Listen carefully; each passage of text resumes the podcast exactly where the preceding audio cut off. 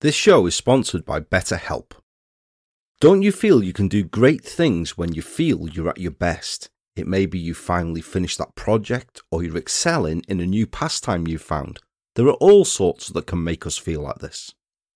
But equally, there are all sorts of things in life that can come at you all at the same time and leave you feeling bogged down, like you're stuck in a mire. And if so, then you feel that you just can't be that best version of you that you want to be. Now, something useful that can help you in such times as this is therapy. I've had my own times in the past where things have come at me, and I've found that talking to someone has been nothing but beneficial because it's not just for those who've experienced trauma in their lives, not at all. It can help you to learn new skills, how to cope with things, or to develop boundaries for yourself. All steps that can help empower you to be the best version of you that there is, because there's no stopping you when you feel like that. If you're considering therapy as a route, then BetterHelp is a great option. It's entirely online for you, affordable and convenient. It really couldn't be simpler to do either. All it takes is simply filling out a short questionnaire, and as quick as you'll be matched with a licensed professional therapist. If you proceed, and after a time you feel that isn't working for you, then you can simply switch therapists whenever you wish with no extra charge. If you want to live a more empowered life, therapy can get you there. Visit betterhelp.com slash TCE today to get 10% off your first month. That's betterhelp, H-E-L-P dot com slash TCE. Hello all, and the warmest of welcomes to the True Crime Enthusiast podcast, where each time around I strive to bring you tales of true crime that are often not the norm, that may be unfamiliar to you or long forgotten, and that may horrify or mystify you from the darkest corners of the UK and Ireland. Doing so is myself, Paul, creator, host, and true crime enthusiast of the show's title. My Mog, Peaksy, the true crime enthusiast cat, is of course here with me.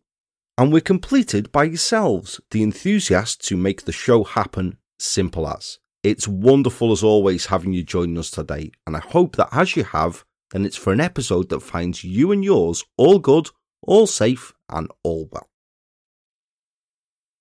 So I'm just about into the swing of the new series by now then. It's always good to be back and busier than ever. I do love it like. And I begin by thanking you all kindly for your feedback concerning the Series 8 opening tale, Poacher, Petman, Predator. If you haven't yet heard it, then both parts are out now for you to, and if you have, then I'm sure you'll agree he's a right evil bastard indeed, Taylor, isn't he? Certainly responsible for who knows how much more horror, and totally where he deserves to end his days. Totally. I'm glad to have washed my hands of him. Big thanks also go out to both the returning and new Patreon supporters of the show, with shout outs this time around to Graham Houlihan, Karen Hillier, Martin Newman, Linda Raleigh, Lisa Thornton, Alison Hayes and Crystal, plus Heather Keaton, Amanda Hall, Angela Biesti, Chelsea Zwetlut, Chris Hassler, Richard Leonhardt, and Carol Owen, who have each opted to annually support the show. Apologies if I mispronounced anybody's name there. Thank you so much, all. It's so kind of you to do that, and it does mean the world that you have. You each rule. You really do. Now, I'm currently working on the latest Patreon episode that shall be out soon, but if, like the kind lot I've just mentioned, you fancy some extra enthusiast yourselves, or perhaps you'd even like some show stuff, then there are already plenty of tales out there for you listening. Well, pleasures doesn't really sound right, but you know what I mean. A full series worth plus of tales such as Sanctuary, Angel from Hell, Wicked Beyond Belief, or the latest one that I've added, Are You Sure You're Legal? To name just a few of them, it's a right mixed bag there. These can, like Chorley FM, be coming in your ears quicker than Zelensky after a jet. And it's a doddle to do, it really is. Simply head over to Patreon and seek out the True Crime Enthusiast podcast there. Always with the podcast suffix on it. Or you can skip even doing that because there's a link always present in the episode show notes with the show contact details that will take you right to the Patreon page. So, not too much buggering around this time then. We've quite a tale to get to. And for this time around, we're off back up to the town of Middlesbrough, right at the top of North Yorkshire. Couple of stats about Middlesbrough. It's famed for its former iron, steel, and shipbuilding industries. It was the first major British town and industrial target to be bombed during the Second World War. It's the home of the Parmo, which is reportedly a, form, a popular form of takeaway food in the area that consists of a breaded cutlet of chicken or pork topped with white bechamel sauce and cheese, which personally I think sounds and looks absolutely minging. Famous folk to hail from Middlesbrough include explorer Captain James Cook, stunted magician Paul Daniels, musician Chris Rea, Bob Mortimer of Vic and Bob and Shooting Stars fame. Really want to see those fingers. And the footballing legend that is Cammy himself, Chris Kamara. Now, my fave stat this time around is that Middlesbrough's Transporter Bridge, the world's longest remaining transporter, is the only place in the UK where you can legally bungee jump from a bridge, should you want to, of course, first climbing the 210 steps to the top and then diving the 160 foot down towards the River Tees. Not for me whatsoever. Now, equally a fave stat. Reportedly, at some time in the 1970s, actor Terry Scott, he of Terry and June fame and the voice of Penfold in the original Danger Mouse, somehow managed to drive his car off the end of this bridge and was only saved from landing in the murky waters of the River Tees by the bridge's safety net. Obviously, that was one journey he couldn't carry on with. I get my coat. Now, we've been to Middlesbrough before. We were actually up there last series with the episode Wilson Jinx and the Carnage in Class E23. But this time, we go back a few more years again than the sad tale of Nicky Conroy, back to the start of 1990, but for a crime that is no less as horrifying. The tale I'm about to bring you concerns an individual that the senior officer involved in the case described as the most evil, dangerous, cunning, and devious a criminal I have encountered in almost 27 years as a police officer. And when you hear of what the individual concerned did and his aspirations, you'll see just why he said that and how bang on a view it is.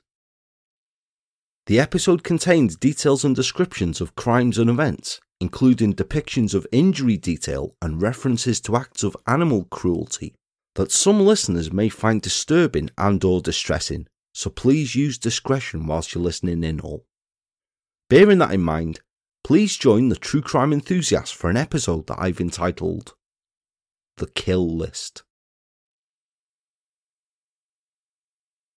Back at the turn of 1990, 56 year old eminent dermatologist Dr. David Birkett had for many years thrown himself into his work as a physician, his chosen branch of medicine being his work as a skin specialist and was at the time based mainly at the former Carter Bequest Hospital on Middlesbrough's Northgate Road though he gave himself an arduous work schedule and consulted with, alongside private work, at least eight weekly clinical sessions between five district general hospitals spread over the 20 mile radius, incorporating Middlesbrough, Northallerton, and Hartlepool.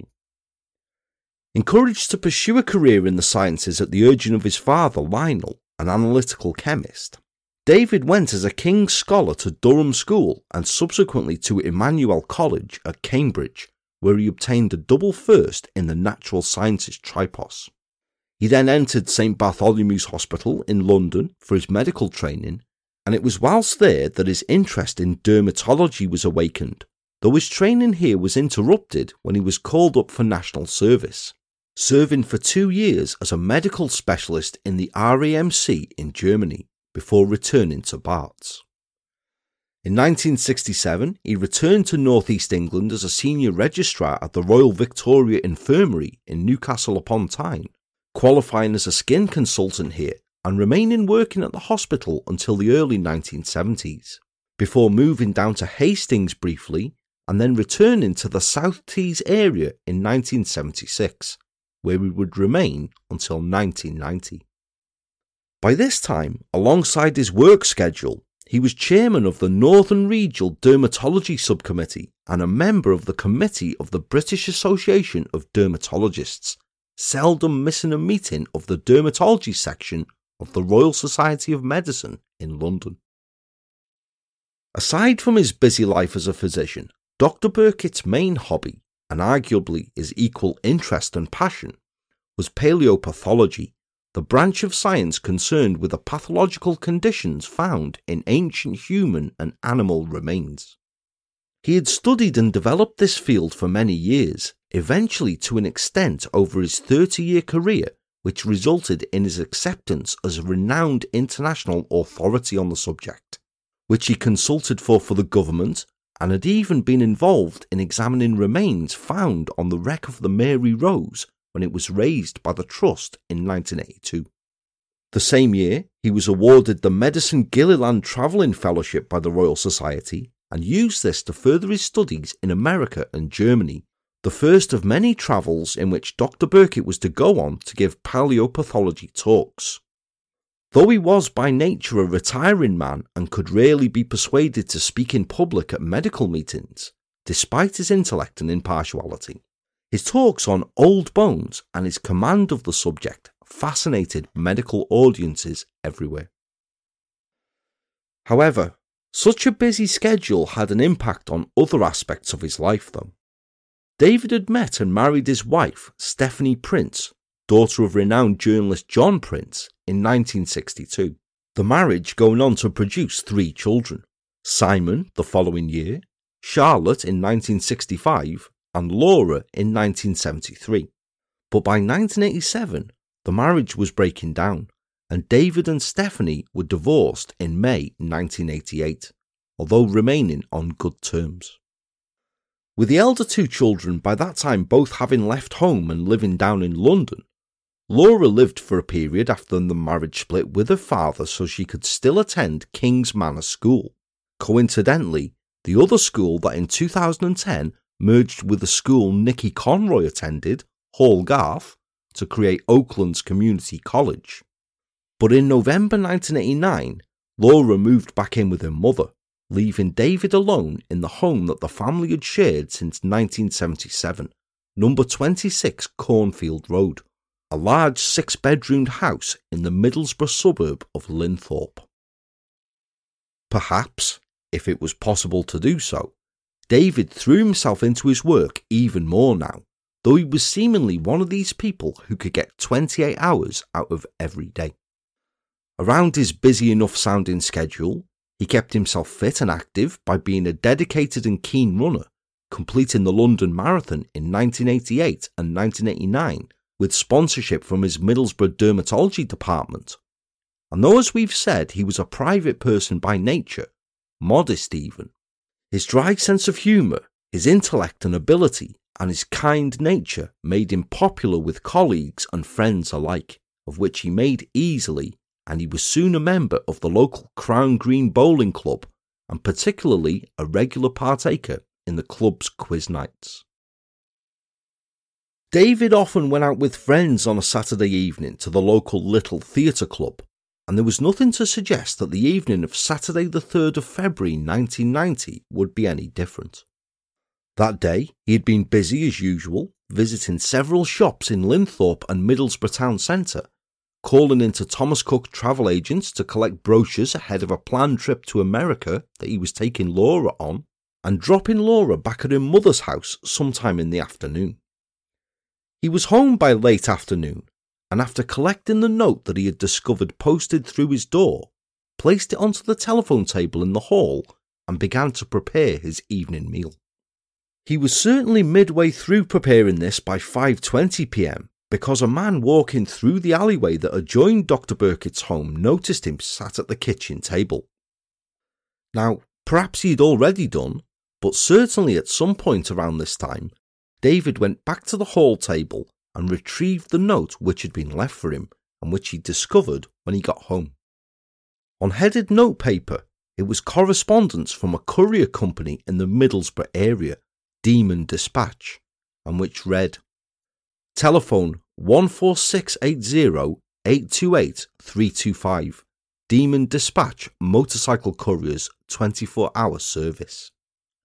Mr. Birkett, a dispatch rider called today with a parcel phone the above number as soon as possible to arrange a convenient time for delivery. By 6:30 p.m., David had still not been in touch with the friends he usually went out with, and though one of them tried telephoning him, there was no answer. Thinking it unusual of David not to have been in touch, by 6:50 p.m., the same friend had gone around to his house to find the curtains drawn with no response from knocking, and heading down the side of the house, had noticed that the kitchen lights were on, although the windows were steamed up, being struck by the very definite smell of boiled over potatoes that had caused this. Puzzled, but not at the time overly concerned, she then left a note for David telling him that they had called and were going along to the club, inviting him to join them. David, however, did not arrive that evening. But when by midday on the following Sunday the curtains of Dr. Birkett's house were still drawn, and his hungry cats were now waiting by the front door, his next door neighbours became worried. Repeated telephone calls and knocks had gone unanswered, and neighbours eventually managed to get in touch later that afternoon with his daughter Laura, telling her of their concerns, and so Laura, who had a spare key, made her way around to the house. Now, by now, the doctor's neighbours, sensing that something had happened and something upsetting was likely about to unfold, tried to stop Laura from going into the house first, but unsuccessfully, as even given the general foreboding she felt, she let herself in.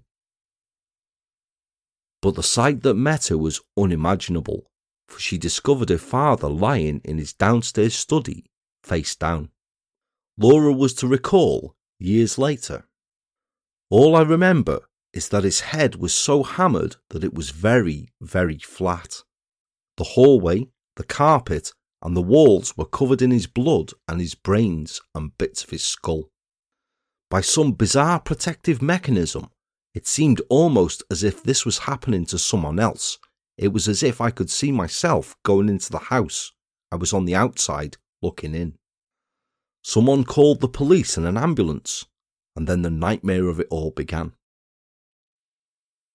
Now, reportedly, Laura ran from the house screaming, Tell me my dad isn't dead.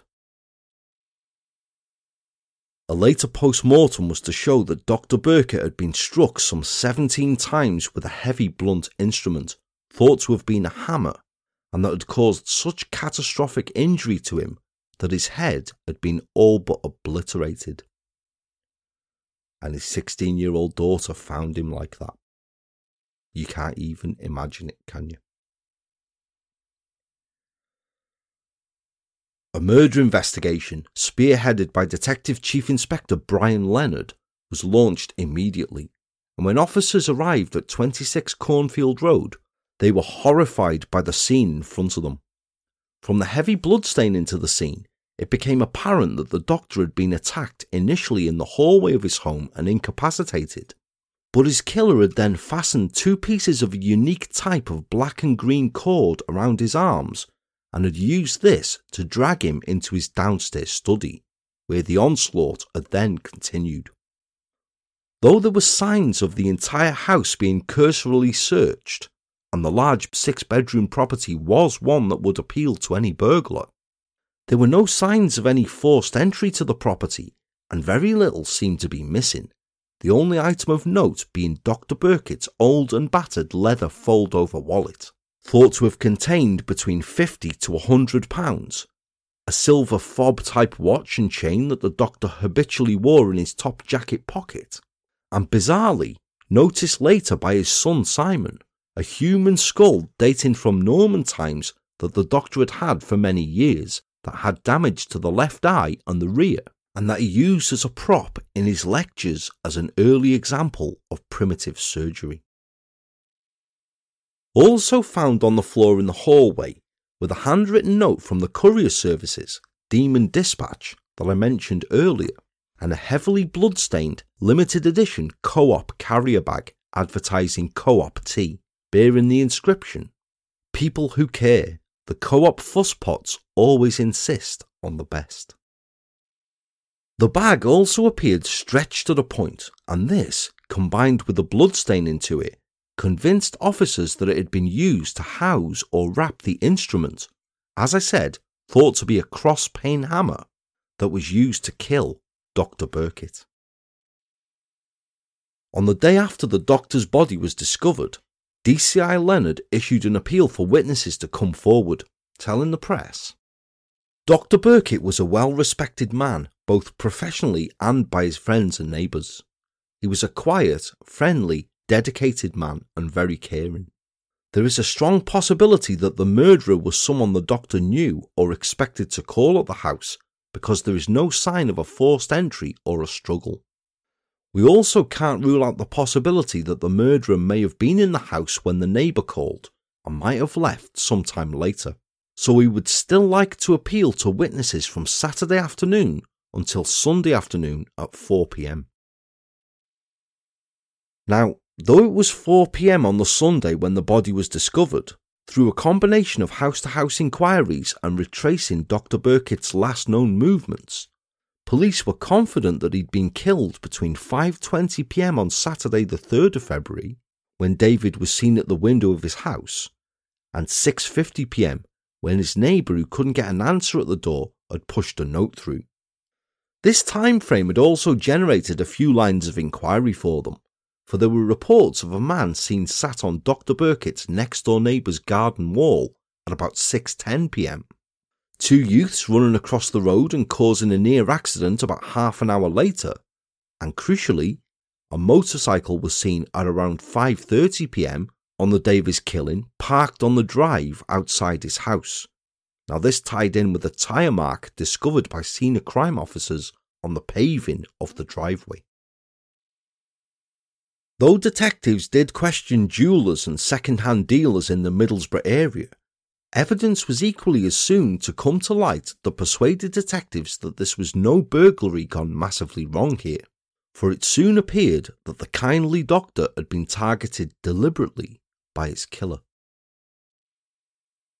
The handwritten courier note, as I said, was found in the house, but there was no corresponding parcel found with it, and though it was on legit headed notepaper, Demon Dispatch had actually ceased trading some two years previously.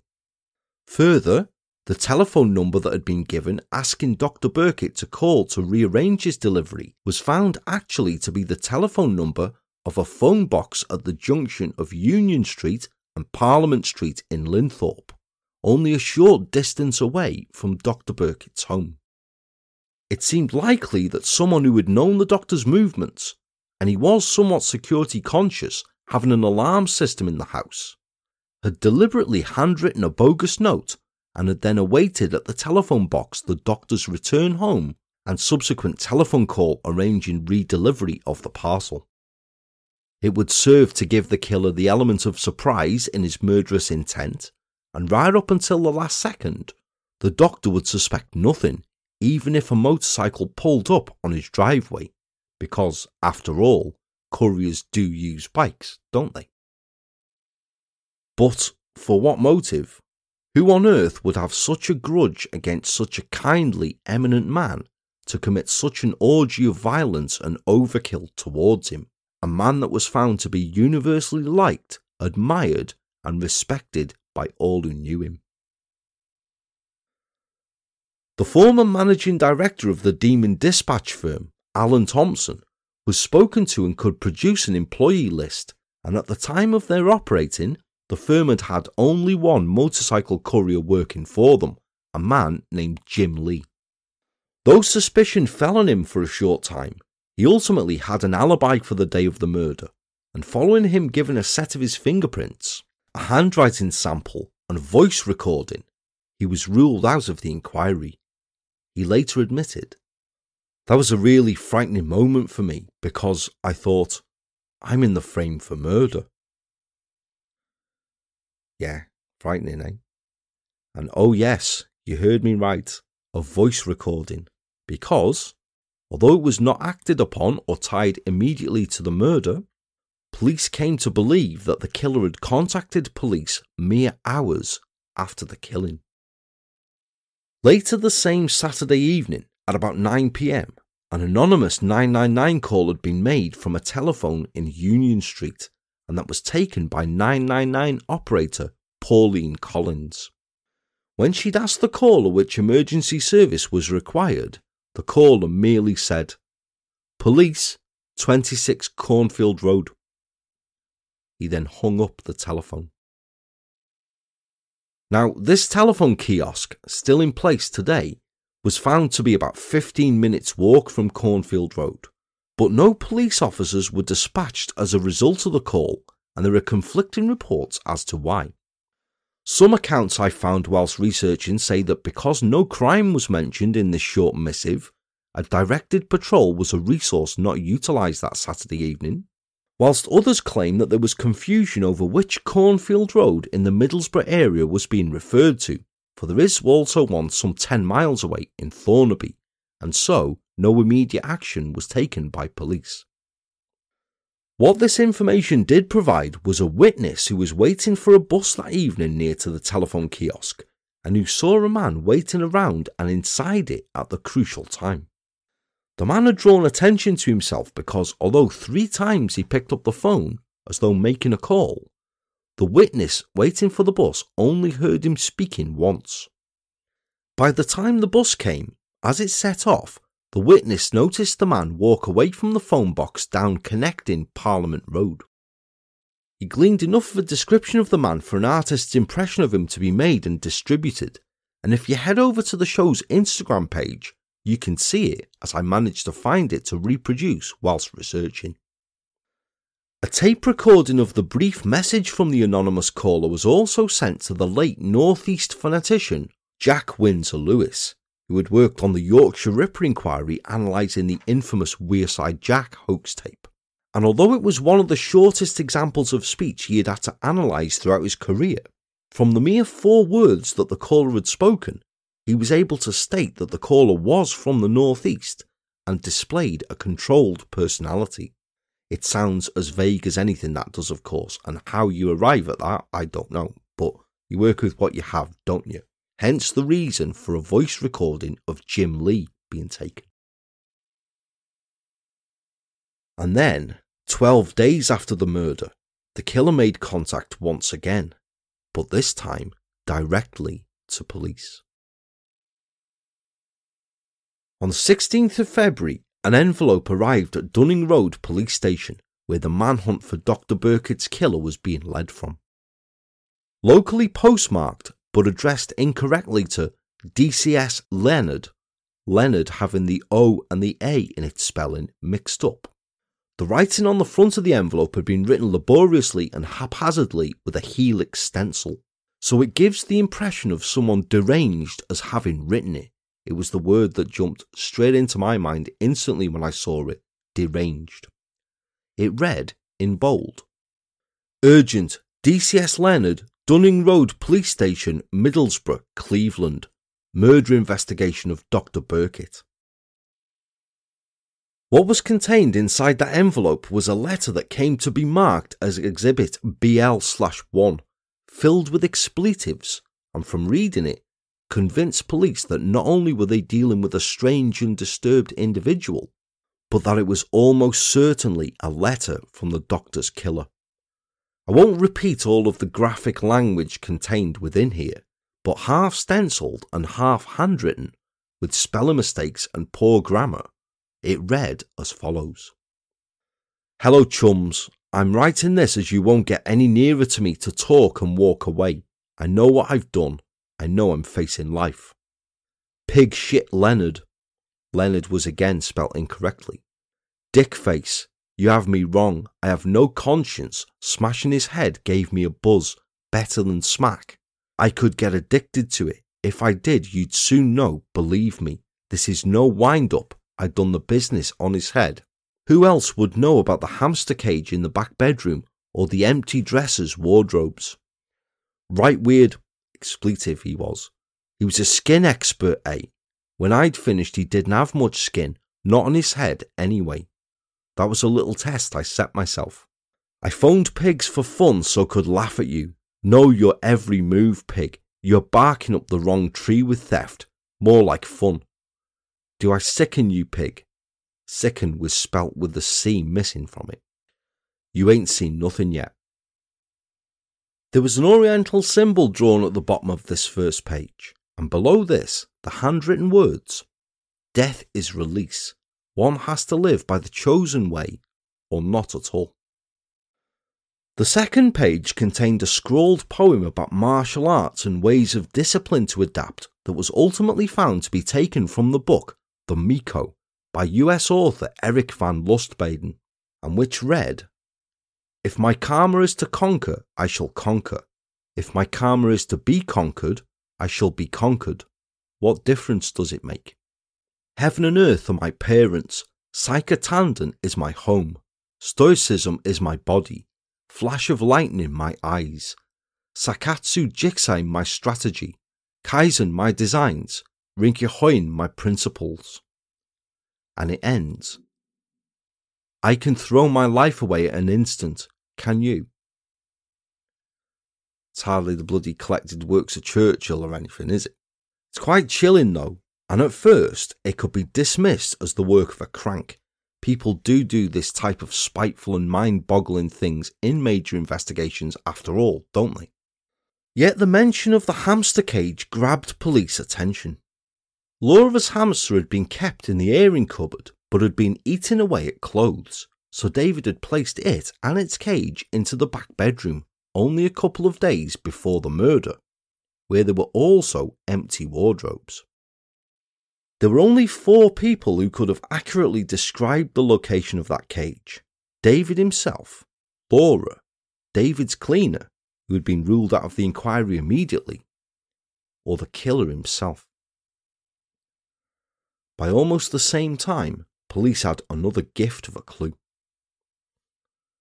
A team of eight scene of crime officers had spent almost three weeks painstakingly going through 26 Cornfield Road, and yet the best evidence that they discovered had been the blood-stained co-op carrier bag found in the hall, and that would be given evidence ref CB/13.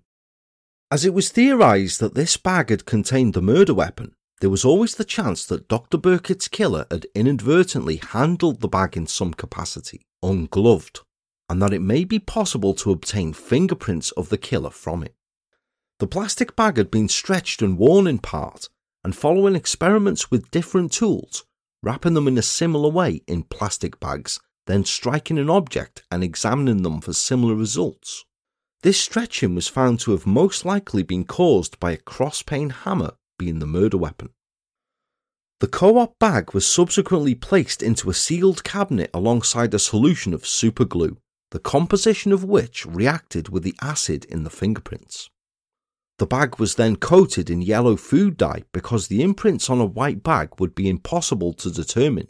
And when the dye was carefully removed, sure enough, enough light traces of dye remained trapped along the fingerprint ridges that, when placed into a multi light source quasar machine, which causes a fingerprint to fluoresce, it was enough to reveal a partial fingerprint, determined by senior fingerprint analyst Judith Kirby to be a partial right thumbprint in a spot on the carrier bag near its handle that it was determined would have been exactly where Dr. Birkett's killer had gripped the shaft of the hammer.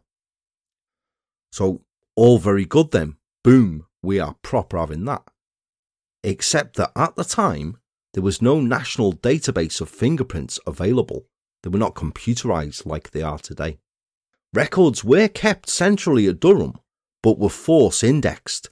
And so, even if you went off the basis that an offender offends where he or she is familiar with and knows, ergo likely where they're from and live, and this is supported by someone with a northeast accent, someone remaining local enough to post a letter two weeks after the murder, and displaying a good knowledge of the Linthorpe area of Middlesbrough, so you choose the Cleveland Force records alone because this is a killer from the northeast, it was still back then some 300,000 prints to have to trawl through, a daunting and laborious process indeed.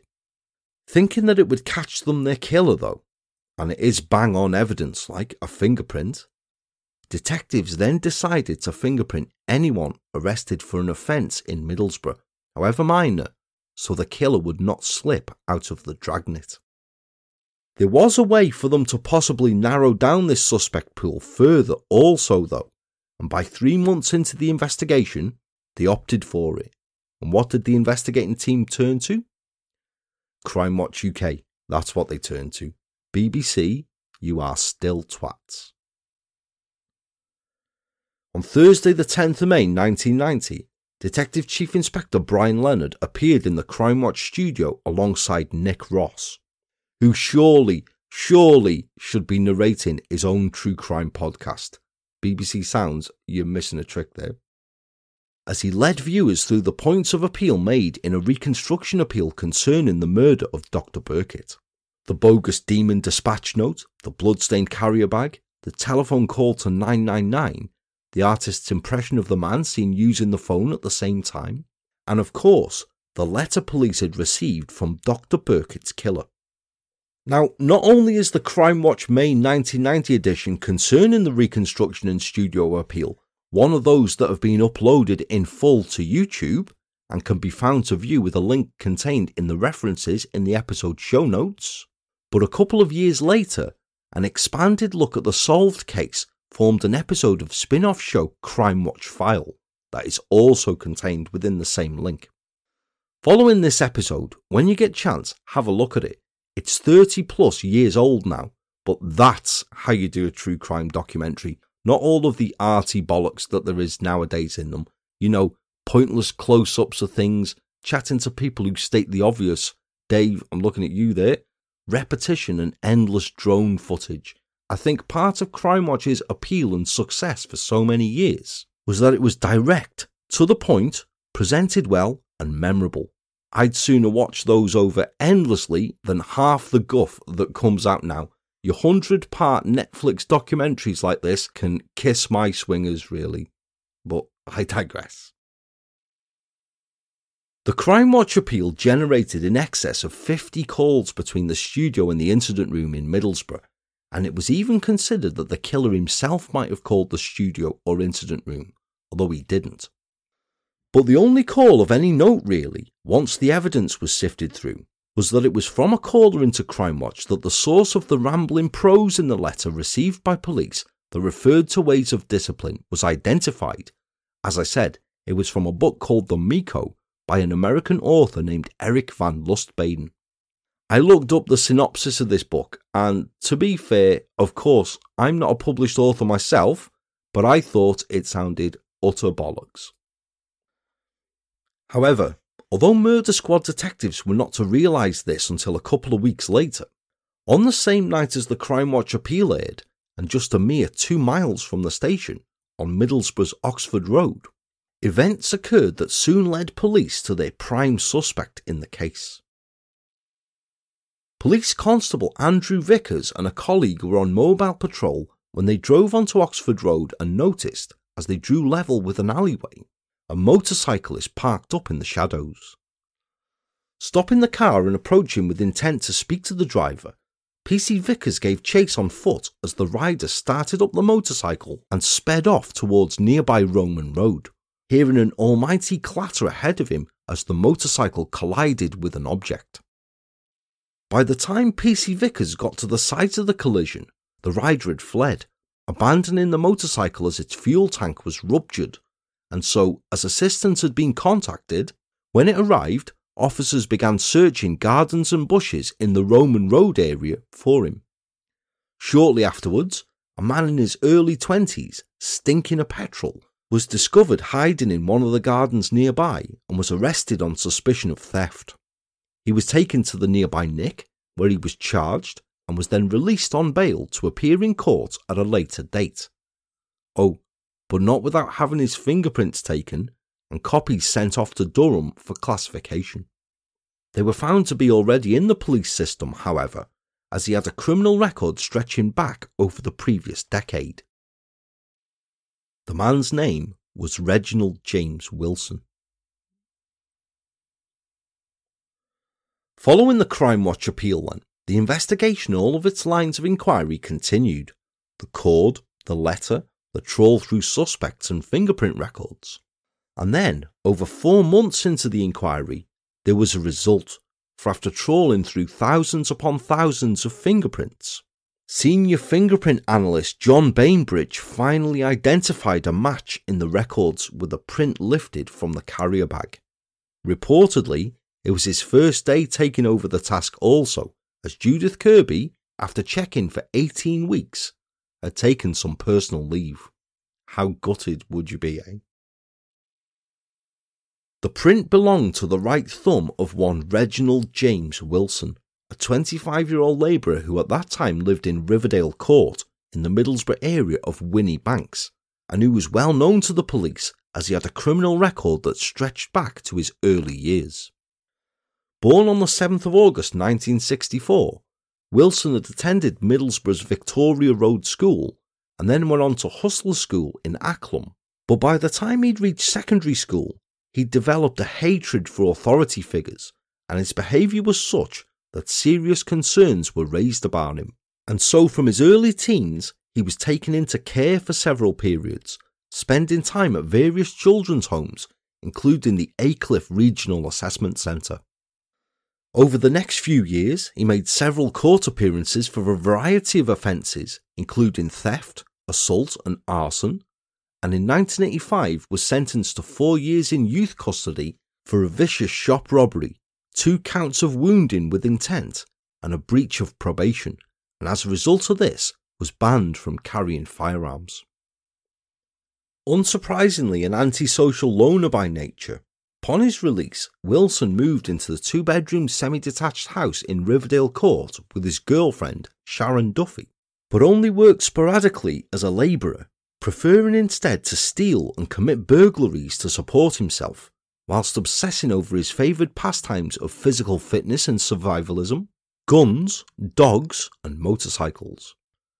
Reportedly, in an attempt to further his perceived hardman image, Wilson had the words psychopath and chaos tattooed on his forehead, a large tattoo of a striking cobra on the left side of his head and face, and wore nothing but a combat smock and jeans. He also kept four dogs two pit bulls, one called Rebel and another called Villain, a Doberman, and a Rottweiler, all of which were all kept in a run at the back of his home. However, much like the individual we met last time, John Taylor, Wilson also displayed cruelty to animals, once killing two of his Doberman puppies by throwing them against the wall of the spare bedroom claiming to his girlfriend that their whining was annoying him. So, he sounds a monster indeed, doesn't he? Nasty individual all over. And it was certainly his fingerprint on that carrier bag. Was he a killer, though? In conjunction with detectives from the Regional Crime Squad, Detective Chief Inspector Leonard authorised a team of detectives to partake in surveillance on Wilson to follow his every move and to build up a picture of the man they suspected was a dangerous and vicious killer. A creature of habit, over the next few days the officers noticed Wilson, habitually clad in his camouflage clothing like another prospective Black Panther, would regularly head out and recce premises to burgle or things to steal in his local area, particularly motorcycles. He was observed stealing at least one of these during this surveillance, though of course no attempt was made to arrest him. He was also noticed constantly wearing headphones whilst out, and although it was at first thought that these were attached to a Walkman, it was later found to be a high frequency scanner that could monitor the emergency services. After three or four days of this observation, the decision was made to arrest Wilson, and on the morning of the 20th of June 1990, after watching him entering a telephone kiosk on Acklam Road near his home. A team of detectives converged on it and arrested Wilson on suspicion of the murder of Dr. David Birkett, conveying him to Dunning Road Police Station as a team of officers set out to search his home. When police looked into where he lived, they were horrified at what they found. Some sources claim they were hidden under the stairs, some claim behind a plasterboard wall in the spare bedroom, perhaps over a mix of both. But Wilson had a literal arsenal in his home. Among the weapons found at Wilson's home in Riverdale Court by police using a telescopic sensor were an axe, two sawn off shotguns, between 73 and 90 shotgun cartridges, a handgun, two crossbows, replacement crossbow strings, and crossbow bolts. There were also flares, a crossbow scabbard and shotgun carrying case, fireworks, four daggers, and horrific self made knuckle dusters studded with two inch long nails. More than one article also claims he even had a rocket launcher. Along with this cache of weapons were a pair of black woolen gloves with a hole in the right thumb that corresponded exactly to the revealed part of the thumb that would leave the thumbprint that was found upon the co op carrier bag. Also in Wilson's home, in the loft, police found several sheets of paper with doodles upon them, including writings matching the rambling missive about Zen and discipline and all that, drawings of skulls, and words such as survival which had been stenciled with a helix stencil set, which was also found there as evidence. Subjected to later testing, several of these blank sheets of paper were found to have the indentations of the stenciled letter that had been sent to police upon them, verbatim and exactly matching. A video recording of the Crime Watch UK edition that had featured an appeal concerning Dr. Birkett's murder was also found, as was a dog lead made from the identical cord that had been found tied around Dr. Birkett's arms, and an amount of headed notepaper bearing the logo Demon Dispatch, which it was later to transpire had been stolen in a burglary at Alan Thompson's home about a year before. Though he and Sharon had no home telephone, a telephone directory was found at the property with an asterisk next to the names of Dr. David Birkett Alan Thompson, the former director of Demon Dispatch, and ominously, Detective Chief Inspector Brian Leonard. But most alarmingly, a notebook was found containing what can only be described as a kill list, written in Wilson's own hand, which he headed Top Pigs, and in which he described his aim was to plan to kill as many pigs as I can before they kill me. Kill one frighten a hundred. Oh, yes. His plan went on. Kill as many pigs as I can before they kill me. If in doubt, kill anyone who you think has the slightest suspicion. Strategy False 999 calls to an awaiting ambush, flag a police car down to his death, and wait for a beat Bobby. 999 calls Just come back from work and rear window has been tampered with or back door has been forced open, someone has broken your window, garage has been broken into, property damaged, daughter or son is missing and has been assaulted. If more than one comes, depending on the escape route and place of ambush, if good, still go ahead with plan. If not, 100% sure abort. Alongside this, the notebook also contained a list of police frequency band numbers against the letters POL and police officers and their addresses, with top of Wilson's kill list being then Deputy Chief Constable of Cleveland Police, Jack Ord. It was believed that on one of his many visits to police stations, Wilson had somehow stolen an internal telephone directory and matched the officers' names and numbers included with those in the phone book to find their addresses. There was also evidence to suggest that he had made at least one attempt to start working his way through this list also. Wilson was found to have in his possession the key to an abandoned, dilapidated property in Middlesbrough's Union Street, number 265, which he'd been using as a place to lay low and as a general doss house. The squalid property was covered with hateful slogans paintings of skulls, and graffiti, including 13 years of hell, now it's my turn soon, pig. Up yours, Kopfjäger, a German word meaning headhunter. He had also scrawled, You ain't seen nothing yet. Number 265 Union Street is less than 30 yards from the telephone box with the same number as the delivery note posted through Dr. Birkett's door, the box that Dr. Birkett's killer had waited at for him to ring. Chillingly, this number had also recently been used to call 999. Former detective who had worked on the case, Ray Morton, said later. There had been a bogus 999 call to the police control room from that box. This was to try, we thought, to lure police to Union Street with a view to try and kill a police officer. Fortunately, a pair of officers had arrived in response to the call, a report of domestic disturbance, and so the plan had been aborted.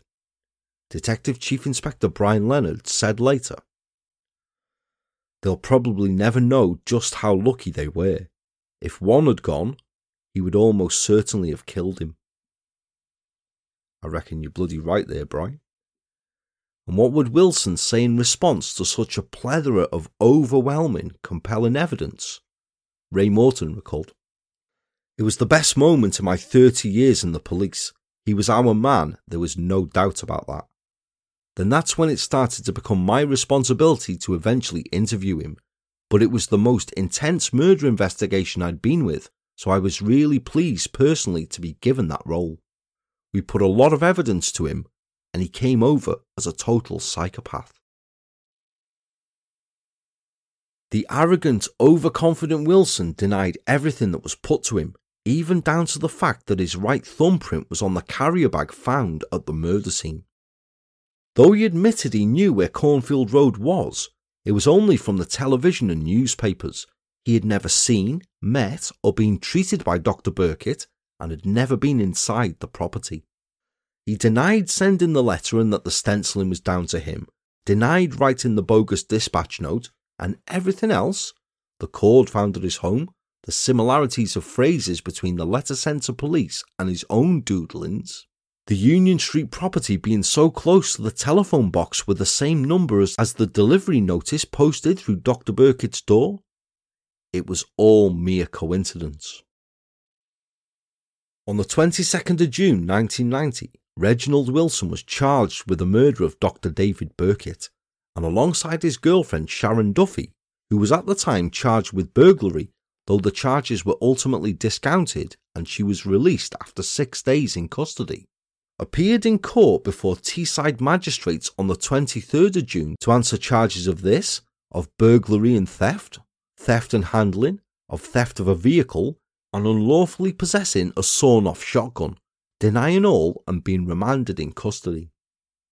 By the time he appeared to be remanded in further custody on Friday, the 20th of July 1990, he had had a further charge added to this list one of attempted murder, as eight days before, on Thursday, the 12th of July, whilst in a prison van being taken to the same court, Wilson had violently attacked prison officer Alan Reed. How he'd attempted to kill him is not reported, but for this remand appearance and going forth until the hearing in which he was committed for trial at Teesside Crown Court on the 18th of September 1990, Wilson was always handcuffed between two officers. When Wilson's trial began at Durham Crown Court on Monday, the 1st of July 1991, he pleaded not guilty to the murder of Dr. David Birkett even though prosecuting counsel Franz Muller QC told the court in his opening address that there was the clearest possible evidence that the man responsible for the killing was Reginald Wilson. The defendant, for his own satisfaction, set out to commit the perfect murder. The court then heard of Dr. Birkett's background and the events both leading up to and following his murder, as I've described which Mr. Muller told the court had been as a result of catastrophic head injuries caused by a heavy implement like a hammer, and detailing evidence given by Home Office pathologist Dr. Harvey McTaggart had consisted of one blow to the front of the right ear, four blows behind the right ear, two to the back of the head, four around the left ear, and six to the left side of his face. That's some onslaught and injury, that, isn't it? Obliterated, as I said before, isn't really an exaggeration there, sadly. Testimony after testimony was then given by police and experts alike concerning the undeniable evidence I've accounted. Handwriting expert Michael Hall told how he had matched the writing on the bogus dispatch note with Wilson's own. The court heard testimony as to how the indentations on the blank pieces of paper removed from Wilson's home showed up the stenciled letter, how the identical cord was discovered in a drawer in Wilson's kitchen, and how the fingerprint on the carrier bag was revealed, developed, and traced.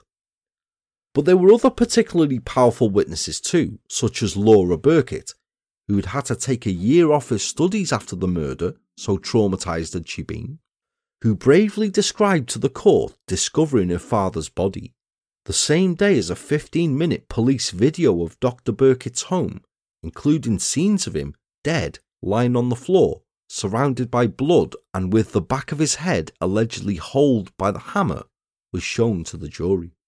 Wilson, still flanked by two prison officers, had looked at the film without displaying emotion and only occasionally stroked the left side of his face.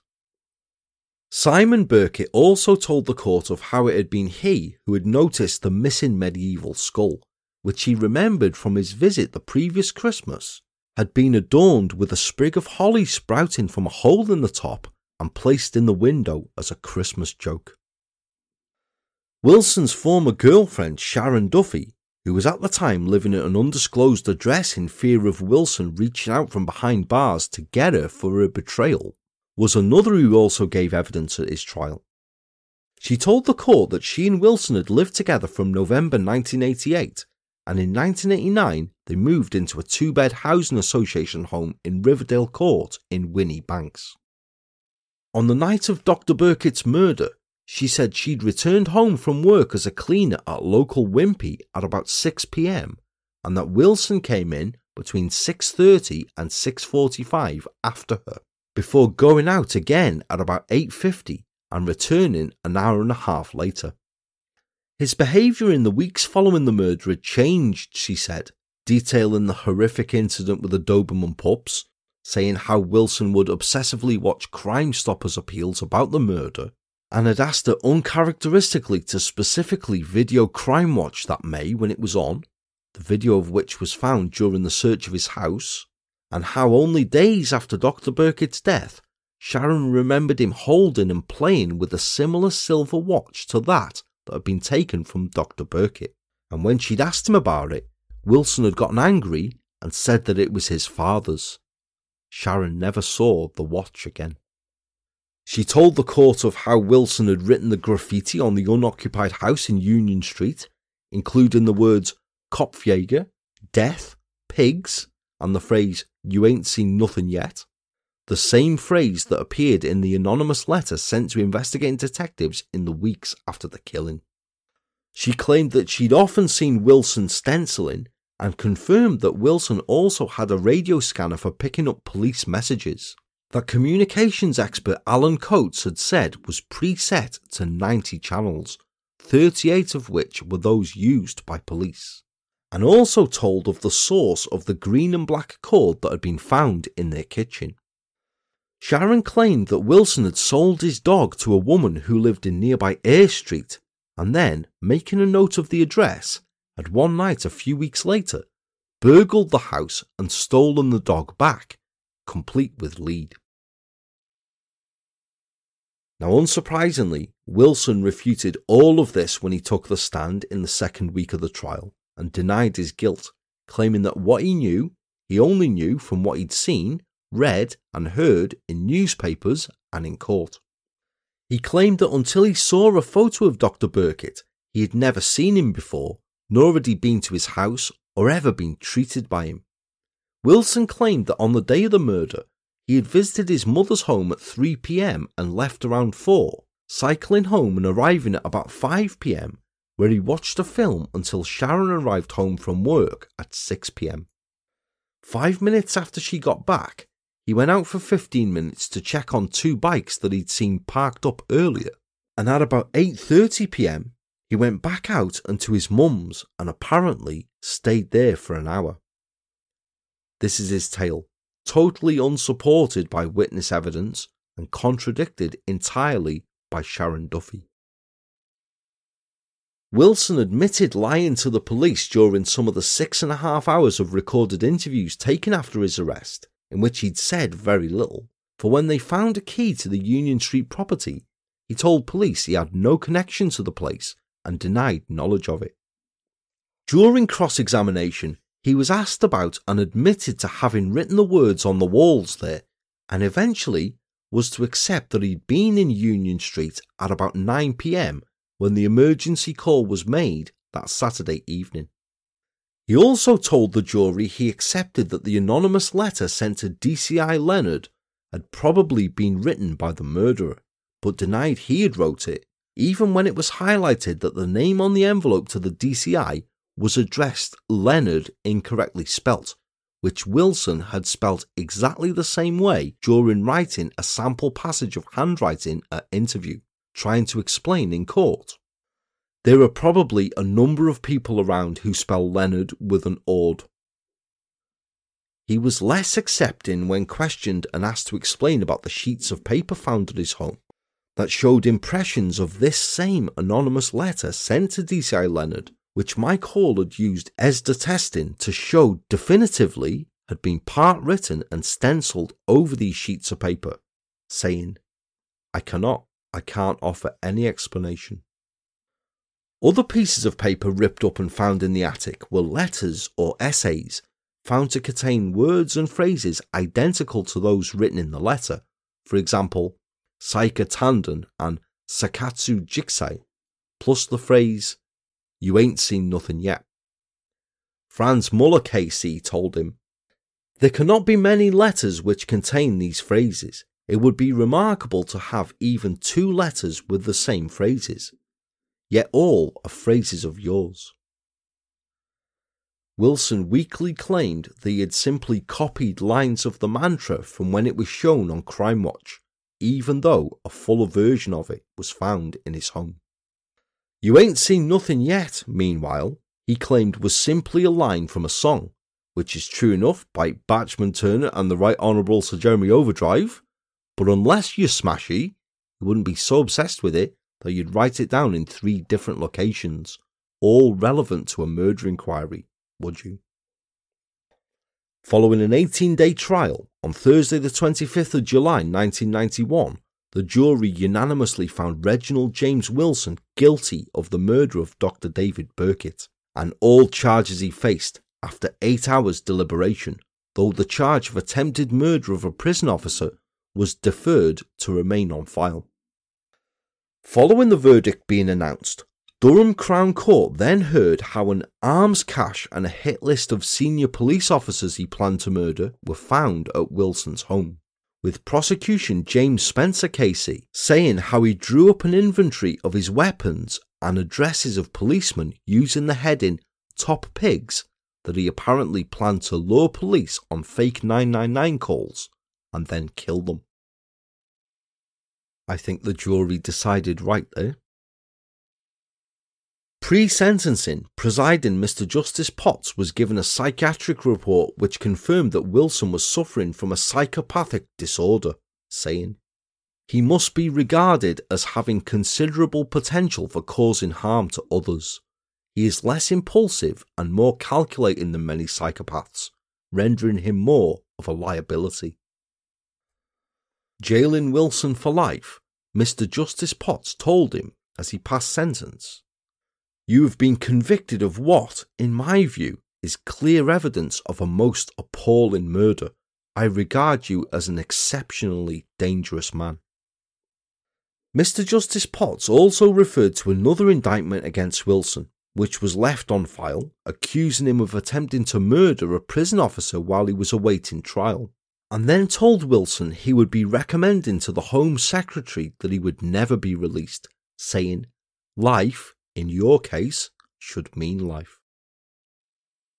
Wilson apparently screamed abuse at the jury as he was led away from the dock to begin his life sentence, shouting, You might contain me, but you'll never control me. Understand that. Following the verdict, Laura Birkett said with remarkable compassion, I think he should stay in prison for a long while. I think in the long run, the system may help him. People like that need more help than punishment. When asked how it had affected her family, she said, I think we're slowly coming to terms with it. We still think about it every day. It's really hard. It's hard to concentrate, and my brother and sister find it hard too. We all have our ups and downs. Detective Chief Inspector Brian Leonard, who had led the hunt for Wilson, said, He just selected a victim and then set about an elaborate plan to kill him. He was trying to commit, obviously, the perfect murder, to murder without motive. If he hadn't dropped that carrier bag, we would probably have never traced him, ever. He was so confident he believed he would never be caught, but he made mistakes. When I found out whose print it was, I knew we had the doctor's killer. After that, it was painstaking, solid detective work which pieced together the rest of the evidence which got him convicted. We're just relieved he's behind bars. It was reported that Wilson was considering appealing against his conviction in August 1991, though it's unclear as to whether he did or not. If so, it was certainly unsuccessful, and his whole life tariff was ratified in 1994 by then Home Secretary Michael Howard. Wilson proved to be a disruptive inmate as the years progressed. On New Year's Eve 1995, he was caught after he'd somehow cut through the bars in his cell at HMP Frankland in Durham, even having made and concealed a makeshift ladder from bits of old furniture in the hope of scaling the walls, though the ladder proved too heavy and cumbersome to carry. DCI Leonard said following this I was concerned about the chance he would try to escape from custody. Someone from the Home Office rang me some time ago, and I said, This man is likely to try to escape, and of course, that's proved right. I have no doubt at all prison officers will be keeping a close eye on him from now on. He's obviously an extremely dangerous man. For him to escape would be a disaster as far as we're concerned. It will be a relief to everyone the fact he didn't, but security will be tightened up on him no doubt. When, four years later, Wilson tried to stab another prison officer, deemed such a risk to other prisoners and staff, he was moved to a then recently opened special secure unit at Woodhill Prison in Buckinghamshire, designed to hold the most dangerous and disruptive prisoners in the system, being one of three inmates there, alongside arguably Britain's most disruptive prisoner, Charles Bronson, and serial killer Robert Maudsley. Great neighbours to have there, eh? Security at Woodhill was of the highest order, with prisoners monitored on CCTV and all doors opening only with visual and personal identification codes. The cells were austere, with furniture made from compressed cardboard which can't burn and beds of a concrete plinth with prisoners on the lowest rung of this ladder being denied even basic personal possessions such as books and radios, being encouraged to progress through the unit by earning privileges through good behaviour. However, the prison service said the new special unit for the three dangerous inmates was likely to involve a less severe regime than this, and that the step did not mean efforts would no longer be made to try to rehabilitate them, a spokesperson said. We are not saying the key should be thrown away. It's just a realistic assessment of risk to say they are unlikely to be able to make their way through the Woodhill system. There are names that most people will have heard around, and we need to find some proper kind of accommodation for them for long periods of time, because it's unlikely that they'd be going back to mix in any kind of normal accommodation in the foreseeable future. We're not sure yet what form that will take. However, by 2008, Wilson was looking at a possible release, just 17 years after his conviction. On the 16th of May 2008, after reviewing his case at London's High Court, Mr. Justice Tugendhat ruled there was no justification for a whole life tariff in Wilson's case, saying that the starting point for setting Wilson's minimum jail term should be 15 years before he increased this to 18 years to account for the extreme violence used in the murder. This is despite when applying to have his whole life tariff overturned, Wilson's lawyers had pointed to medical evidence that he was suffering from an untreatable psychopathic disorder at the time of the killing, and Judge Tugendhat had not disputed this. However, the judge emphasised that Wilson would only be granted his freedom if he could convince the parole board it is safe for them to do so, when, and if released, he would remain on perpetual life licence, subject to prison recall if he puts a foot wrong ever again. The decision meant that after time spent on remand, Wilson could ask the parole board to free him as early as the following month. Now, unsurprisingly, this was a slap in the face to Dr. Birkett's family. His daughter Laura explained following the decision. The killing altered us all in different ways, both as people and as a family. It damaged our ability to flourish and be happy. There was no counselling at the time, no victim support scheme. The one thing that gave me some peace of mind was the knowledge that this man would remain in prison until the end of his life. Even so, what he did destroyed my emotional and physical well being. I suffered terrible fear and panic, nightmares and flashbacks. For the first 10 years, I couldn't go into an empty room in a house. I couldn't even go to the bathroom on my own. I'd sit outside my home in the car waiting for hours until someone came to accompany me inside. I couldn't go out after dark by myself or sleep by myself. I lost all the friends I'd grown up with because they couldn't cope with the horror of the situation. That was hard for me because I'm a social person. It took years and years to build any kind of normality, but very gradually things began to improve. Last year, I moved house and for the first time since Dad's murder, began living on my own. I started to mend myself. At last, I felt ready to face what had happened to Dad. Regaining confidence and normality was something I'd worked so hard at. Now, the absolute terror that this man could get out threw me back to February the 4th, 1990, back to the nightmares and not being able to eat or be alone. The first we knew about Wilson's review was when a local policeman who'd worked on the original case knocked on my mother's door two days before the hearing to tell her. He suggested there was nothing to worry about, but the next thing was a local news report saying Wilson's sentence had been reduced to 18 years and he could therefore apply for parole. It was frightening. We were dumbstruck, horrified. How did the case get to the High Court without anyone telling us? Why weren't we, the victims informed the sentence was going to be re examined and given the chance to put our views forward. Our dad, who suffered 17 hammer blows, was murdered in a premeditated way.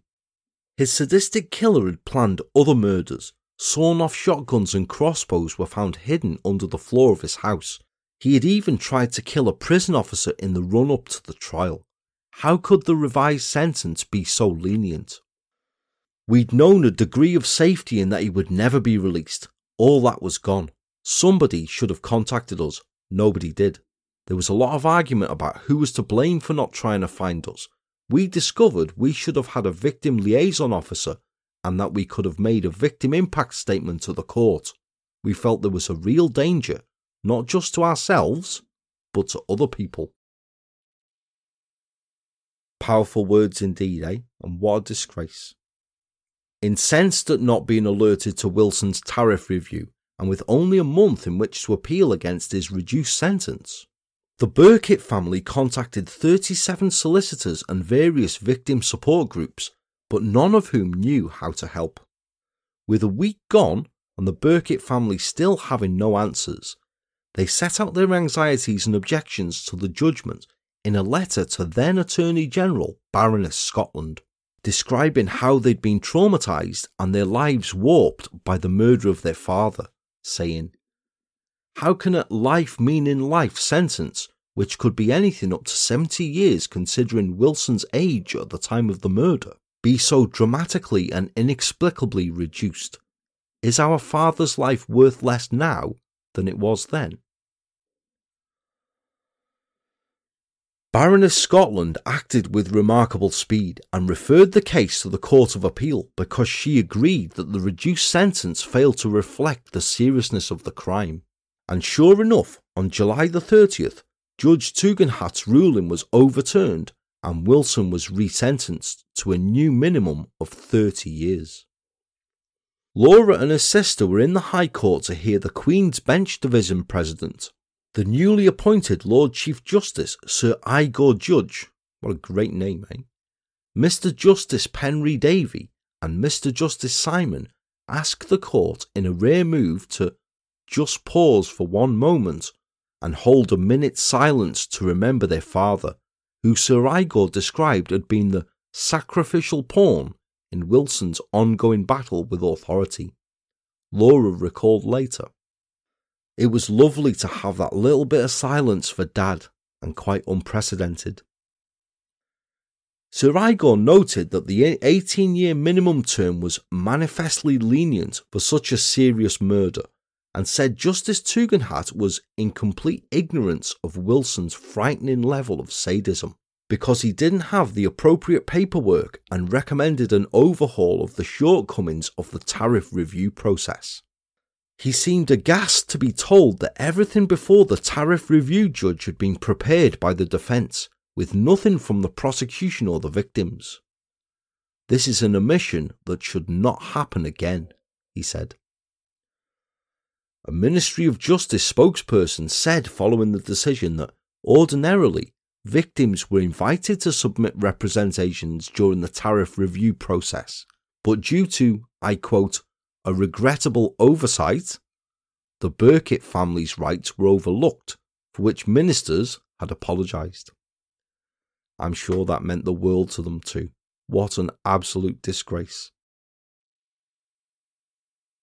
Two years later, Wilson was back at the High Court, this time challenging a prison service decision not to allow him a face to face interview with Guardian journalist Simon Hattenstone at HMP Wakefield, who was wishing to interview Wilson, who was then one of 27 acutely dangerous prisoners held in the Prison Service's Close Supervision Centre, and among the eight hardcore inmates held within Wakefield's Exceptional Risk Unit to gauge the impact of life sentences on prisoners.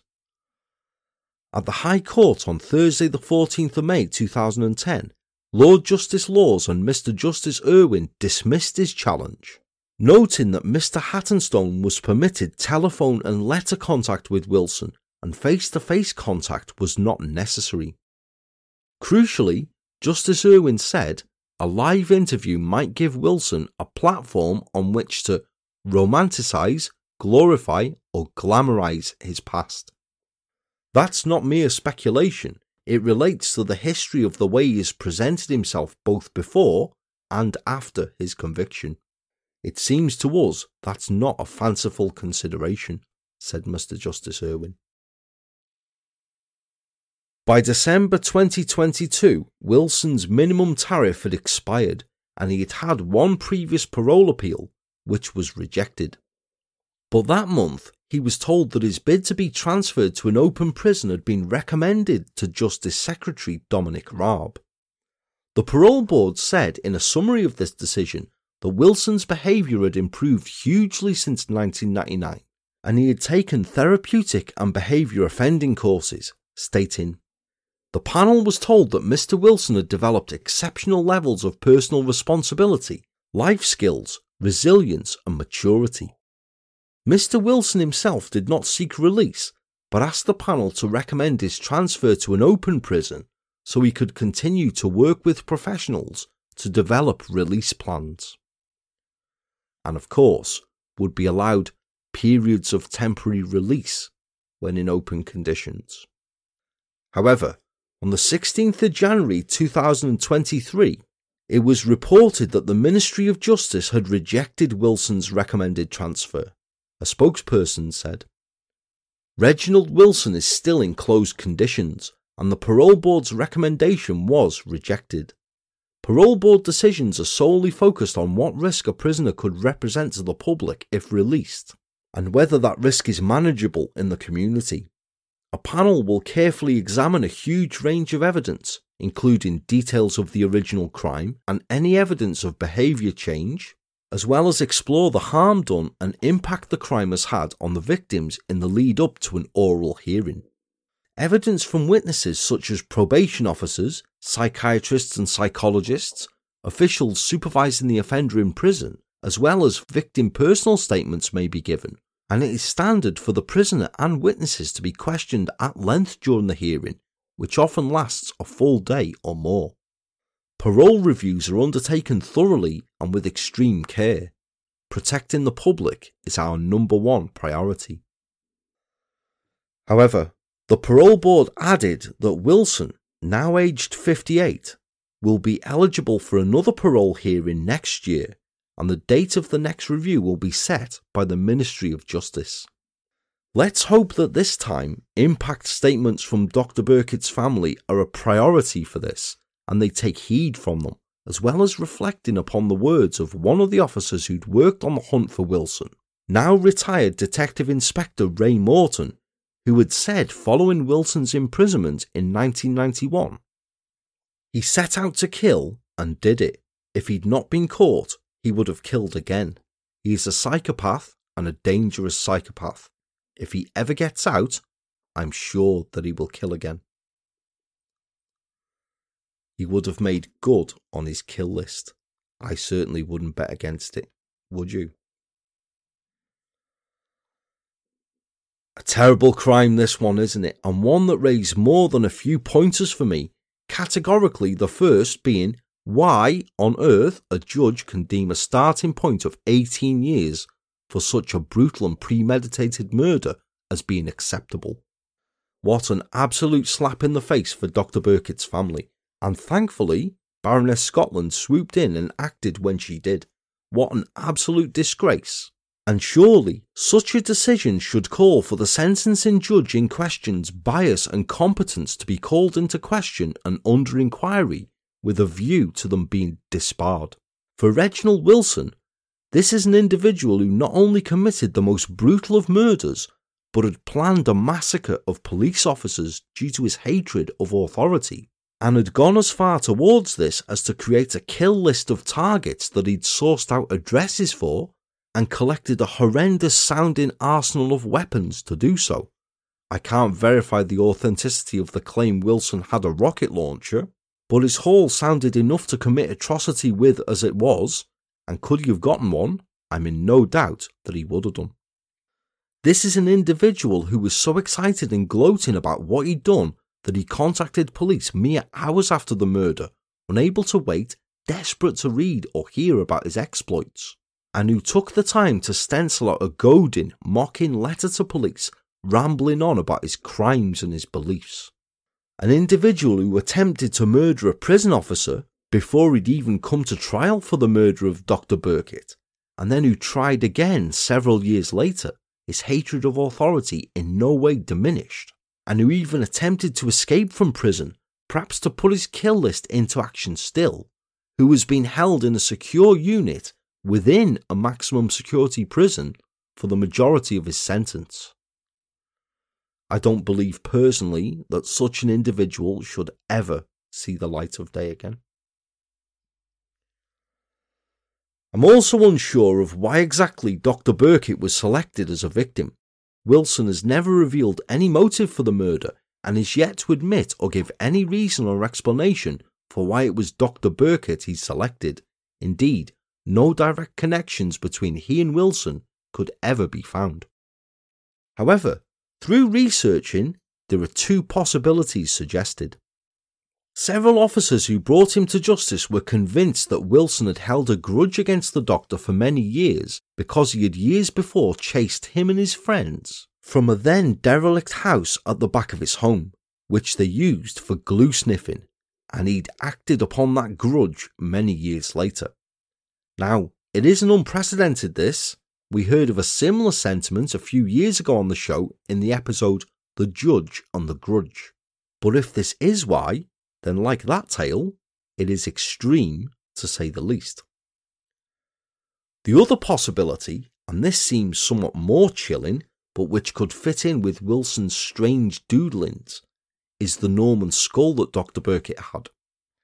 Now, reference the missing skull, which incidentally is not reported if it was ever found or not, but it was thought possible that this is what had attracted Wilson to select Dr. Birkett as his victim, after being attracted by the skull in his front window, and he came up with a scheme to get through security conscious Dr. Birkett's front door, hence the whole courier charade. He'd posed as a motorcycle courier wearing a crash helmet because it had the advantage of hiding his features, especially a distinctive tattoo of a serpent on his face. So, when a helmeted figure turned up on his doorstep, Dr. Birkett was quite at ease, and Wilson simply stepped into the hall behind him, raised the hammer wrapped in a carrier bag, and brought the weapon crashing down, smashing the doctor's skull. Now, that first blow would have been enough to knock Dr. Birkett unconscious, but in an orgy of bloodlust, a further 16 blows were delivered to him, some in the hall and some in the study. It is also believed he may have searched the house for the skull before finding it, and had then turned over the body and inflicted the last of the blows around the doctor's left eye, because, by accident, or more chillingly, perhaps by design, Dr. Birkett was left with almost identical injuries to those on the medieval skull. Chilling indeed, the actions of a madman. But of course, no one knows for sure but Reginald Wilson. No one else will likely ever know. What do you think? I would love as ever hearing your thoughts and feedback on the account that I've brought you in the episode The Kill List which you can do so in the thread that's up in the show's Facebook discussion group or through any of the show's social media links, wherever I don't mind and I'm always happy to chat back with you. I am aware that I've gone on longer than the Wagatha Christie debacle now, so I'm wrapping up here and it's on to the next tale of darkness. From me and the Mog, we both thank you for joining us today and look forward to you doing so again soon. All that remains for me to say then is that I've been I still am, and hopefully still will be Paul, the true crime enthusiast. Wishing you all good and safe times, and I shall speak to you very soon. Take care, all, stay safe, and goodbye for now.